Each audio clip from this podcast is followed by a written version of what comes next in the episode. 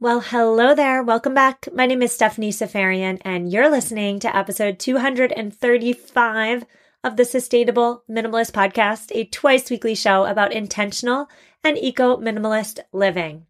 On today's show, I am answering a listener's question all about our digital carbon footprint.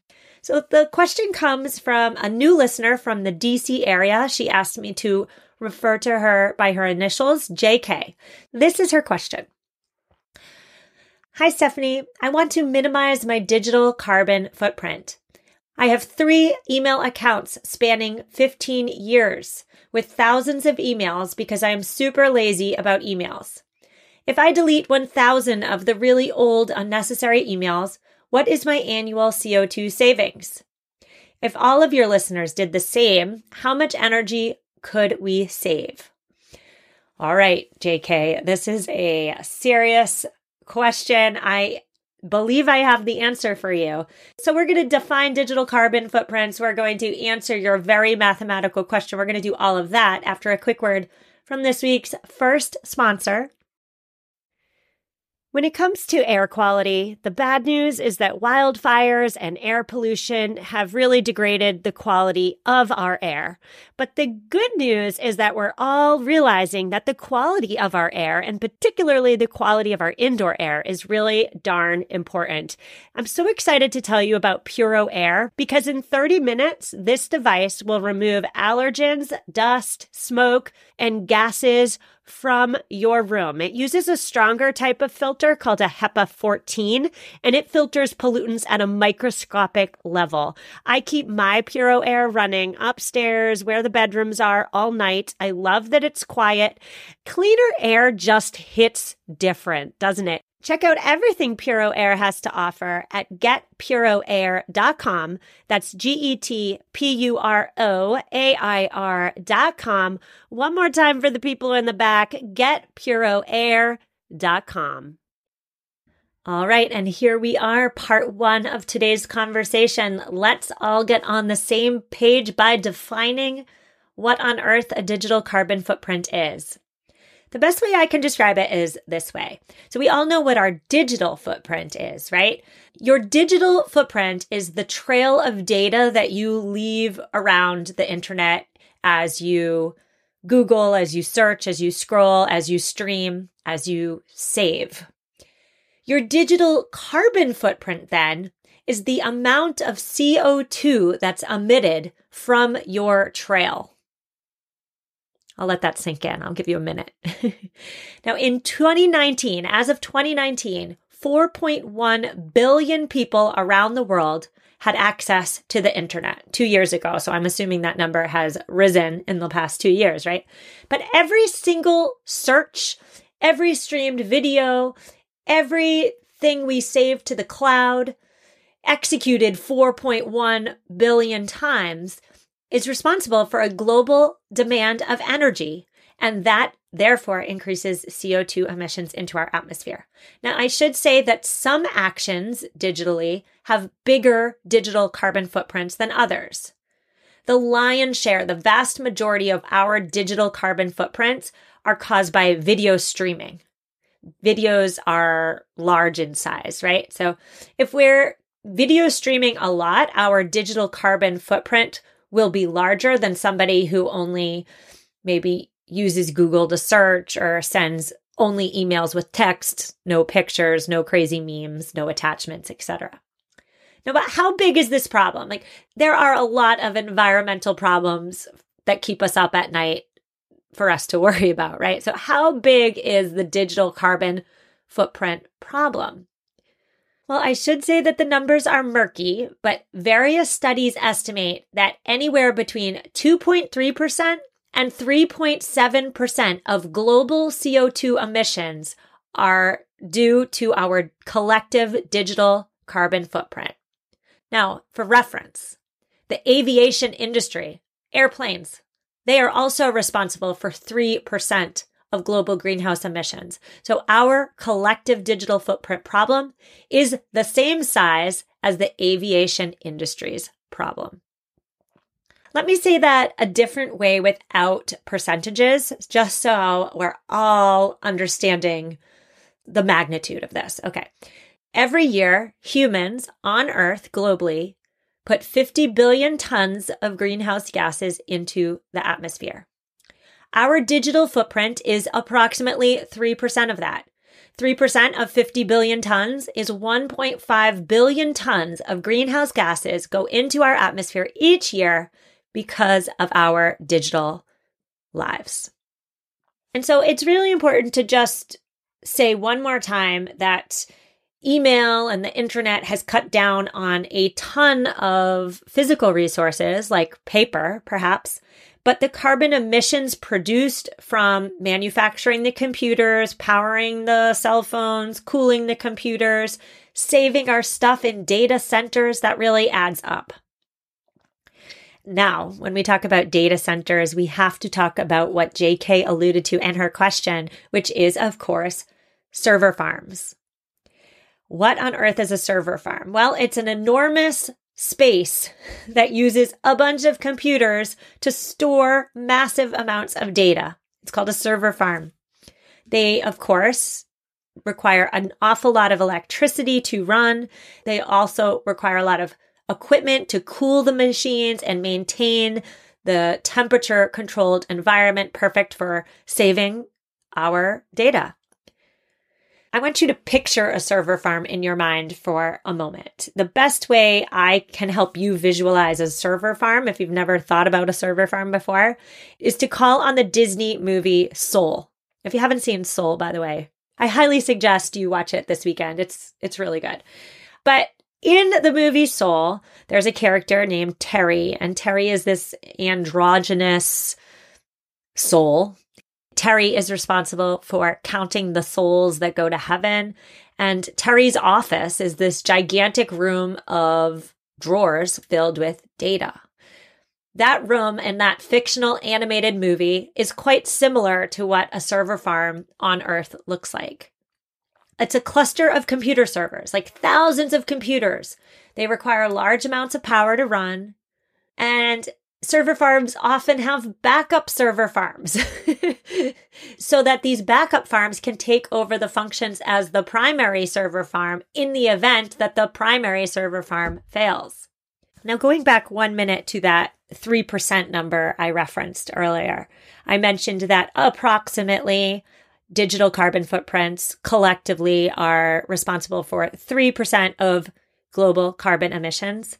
Well, I should mention that that 3% is expected to double by 2025. The internet's not going anywhere. Our digital lives are only going to increase in coming years as opposed to decrease, right? So that shouldn't be a surprise to anybody. But that 3%, that 3 ish percent is expected to double by 2025. Okay, so now we know what a digital carbon footprint is. We know what a server farm is. We're going to, in part two and then part three of this conversation, I'm going to give you some action steps. How can you intentionally, but also incrementally reduce your digital carbon footprint without upending your life? We're going to get into that in part two. And then in part three, I'm going to attempt to answer JK's mathematical quandary. We're going to get into parts two and three after a quick word from today's second sponsor. So many of us have chaotic closets that are crammed full of clothing items, and yet somehow we still have nothing to wear. Well, upgrading to high quality and affordable pieces from Quince when you need them is a game changer. They offer organic cotton sweaters and washable silk tops. My 100% Mongolian cashmere sweaters are my go to.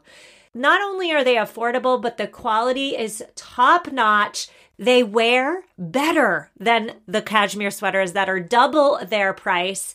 Indulge in affordable luxury. Go to quince.com slash sustainable podcast for free shipping on your order and 365 day returns.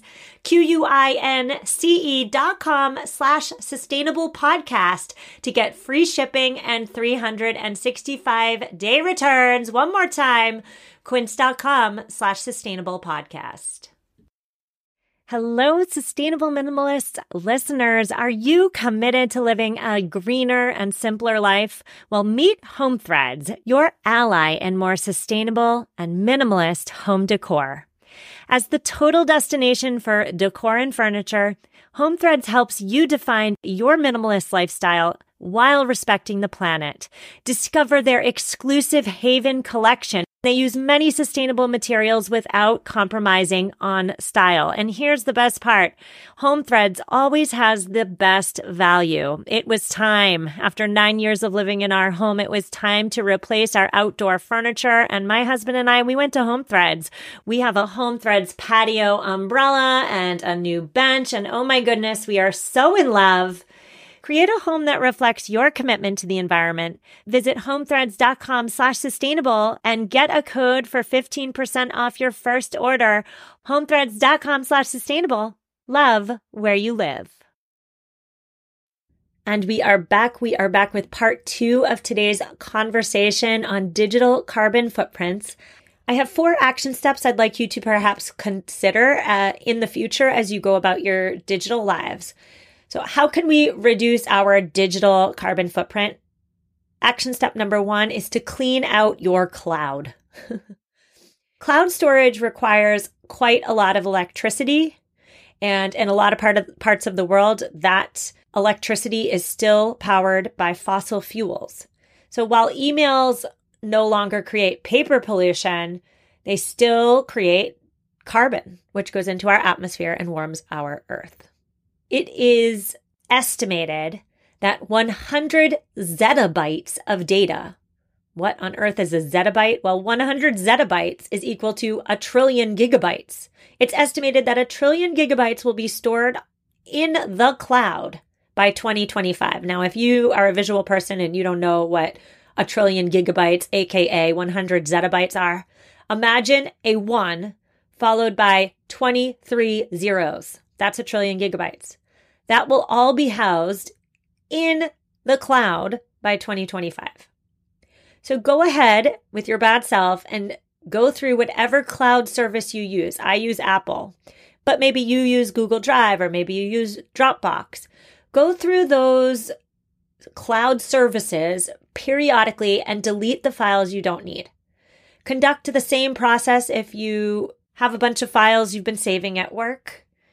And for the things you do need to save, perhaps you don't save them on the cloud. Perhaps you just save them on your device or on an external personal hard drive instead of the nebulous cloud. Now, can we talk about the cloud for a minute? we should be using the cloud as little as possible. But for the average consumer like myself, who doesn't really understand what the cloud is, it can be easy to just dump every picture, every email, every document into it because out of sight, out of mind. Well, when Apple first came out with the cloud with a capital C a bunch of years ago, and when they started charging me $2 every month to store my stuff on the cloud, I really didn't bat an eye because the cloud sounds fluffy and peaceful and benign, right? But now I know that the cloud is really a server farm. So it makes me personally want to get serious about what exactly is in my cloud. Do I need to save those photos from that party in college? Do I need to save all of the photos? Maybe just one really great one. or do I need to save that email from 2003 that really has no important information in it? I don't know. I need to go through my cloud. So that's action step number one. Action step two is to limit unnecessary streaming. Now, streaming is here to stay. It's estimated that 60% of all internet traffic comes from video streaming sites like YouTube, Netflix, Hulu, you name it. So, video streaming is not going anywhere, but we can be a little bit more intentional in how and when and where we stream. So, don't stream a video on Netflix or don't stream a show on Netflix and then fall asleep and leave it streaming, perhaps. If you are a big lover of YouTube, you can turn off the autoplay so that videos don't just keep coming on and on and on forever. You can close tabs on your browser that might play video ads, right? Those are all incremental ways that we can stream a bit smarter. So that's action step number two. Action step number three is to email more mindfully. Sending an email is more eco friendly than delivering a physical letter. Sure. However, they're not without emissions, right? Every email has carbon emissions attached to it. Now, the amount of carbon associated with an email can vary widely. JK, this is for you. Just an email with the words thank you can have maybe 0.3 grams of CO2. The, a regular email, maybe there's a picture in it, four grams. Up to 50 grams for an email with a photo attached. All right. The impact of an email depends greatly on what's in the email. However, what we can all do to email more mindfully is to First of all, email less. Everybody's emailing for everything these days. If it doesn't need an email, don't send it. Delete the emails that are not important and that you don't need to save. That doesn't mean report spam, by the way. That means send to trash and then empty the trash. Unsubscribe from mailing lists that don't interest you. If you work in a physical office, I know not many of us are doing that these days, but if you all work in an office and you're all emailing each other every day, is there something that you can get up from your chair, walk to the office across the hall, and say to the person instead of sending an email? Just some thoughts there. And so, related to email more mindfully, step four, action step number four, is to delete those old emails maybe if you are like JK, who wrote to me, you have 15 years worth of old emails to delete. I have an awful lot of emails to delete. JK mentioned she has three email addresses. So do I. I've been super lazy in the past about deleting. I just archive, archive, archive, but no more. JK has a little formula that she's going to follow to delete 10,000 emails. Her question said 1,000, but her goal is 10,000. So she's going to start with her inbox and she's going to then sort to show the oldest ones first on top. And then she's just going to go down the list of old emails. She's going to save the ones that must be kept, like for taxes, by creating a subject folder and moving it there. If it's not important, if she doesn't need to save it, she's going to delete right then and there if there's a bulk of emails, like a bulk of emails from Target deals or something, she's going to search for the sender and then delete them all in one fell swoop.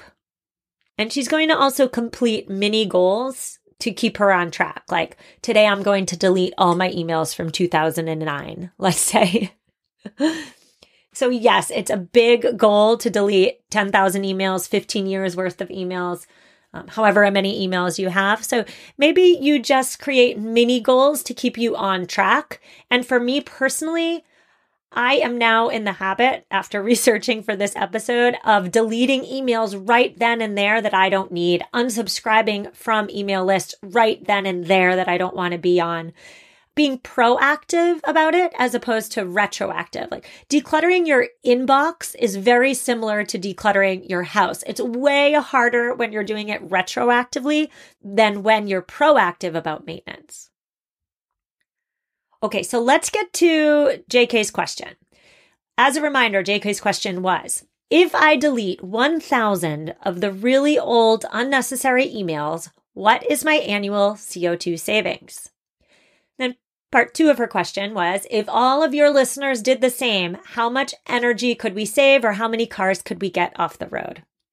Okay, so I mentioned earlier that emails vary widely with regard to how much CO2 they emit. Anywhere from 0.03 grams to about 26 grams up to 50 grams per email.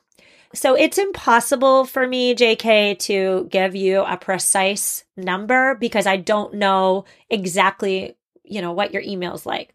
For ease of math, let's just assume that every single email in your inbox, all 1000 that you're going to delete, have 10 grams of CO2 attached to them. Some are going to have less, some are going to have more. 10 grams, let's just assume for the sake of math that 10 grams is the average. Okay, so if one email is equal to 10 grams of carbon dioxide, That means that 1,000 emails, 1,000 times 10, is equivalent to 10,000 grams of CO2.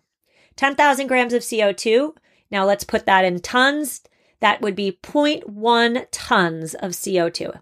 So if you delete 1,000 emails at 10 grams of CO2 per email, you will be saving 0.01 tons, 0.01 metric tons of carbon dioxide. For reference, as a reminder, the average American emits 16 metric tons of carbon dioxide into the atmosphere per year. So 0.01 tons does not sound all that significant, right? Like if you really wanted to reduce your carbon footprint, you would be doing other action steps that would give you bigger bang for your buck, like changing your diet to a plant based one or getting rid of your car, right? 0.01 is not that huge. However, going to part two of your question, which is if all of the listeners of this show deleted 1,000 emails, what on earth would that look like? Okay, so this show has about 10,000 listeners per episode.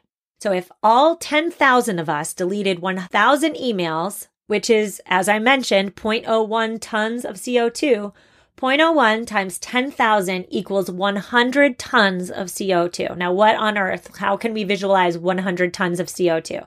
Well, 100 metric tons is equal to taking approximately 21 cars off of the road for a year because the average car generates 4.6 metric tons of CO2 per year. So that's a lot of numbers. The takeaway, if I lost you, if your eyes glazed over, the takeaway here is that if all 10,000 of us decide right now to delete 1,000 old emails, we can collectively, as a podcast community, take 21 cars off the road for a year.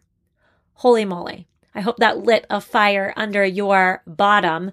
Perhaps you go on with your bad self and delete 1000 emails. And if you do, this would be a great challenge, by the way. We can start a thread in our Facebook group and keep us all accountable. How great would that be? I'm doing it. I'm doing it. Now, before we say goodbye, a couple other action steps for you, less to do with your digital lives, but more to do with your tech.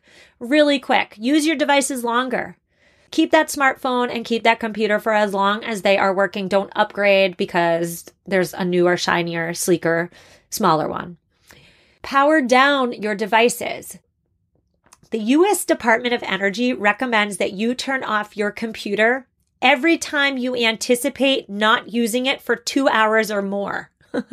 so if you're in the habit of just closing the screen, letting it sleep every night, start powering it down. That's also really good for computer maintenance by the way if you power it down it's like a it's like a reset for the computer so consider that if you're going to not use your computer for 2 hours turn it off turn the brightness down on your computer as well that cuz doing so cuts down on electricity use and finally, I've said this many times on the show, but get in the habit of unplugging your chargers, your televisions, your desktop com- computers, your printers, all the things that take electricity when you're not going to be using them for an extended period of time. Doing so will save electricity, which will prevent carbon from entering our atmosphere. So I so hope I gave you all some solid information today. I've linked to some resources in this week's show notes, including some of the places where I got the numbers that we talked about today. I used a lot of numbers today. And by the way, those show notes, you can find them at mamaminimalist.com forward slash 235. Now, on next week's show, next Tuesday's show, I am interviewing an absolute legend. I am interviewing Dr. Sylvia Earle. She is a world renowned oceanographer. She is Time Magazine's first hero of the planet, and she is National Geographic's Explorer at Large. To adequately prepare you for our interview, you have homework. Your homework is to watch the documentary Seaspiracy if you have not yet watched it. Dr. Earle is a major voice in the documentary. So the documentary is called Seaspiracy. I have linked to it in this week's show notes so you can watch it and really get fully prepared for my conversation with Dr. Sylvia Earle next Tuesday. I will see you next Tuesday. Have an amazing weekend. Don't kill yourself with holiday preparations. See you Tuesday and take care.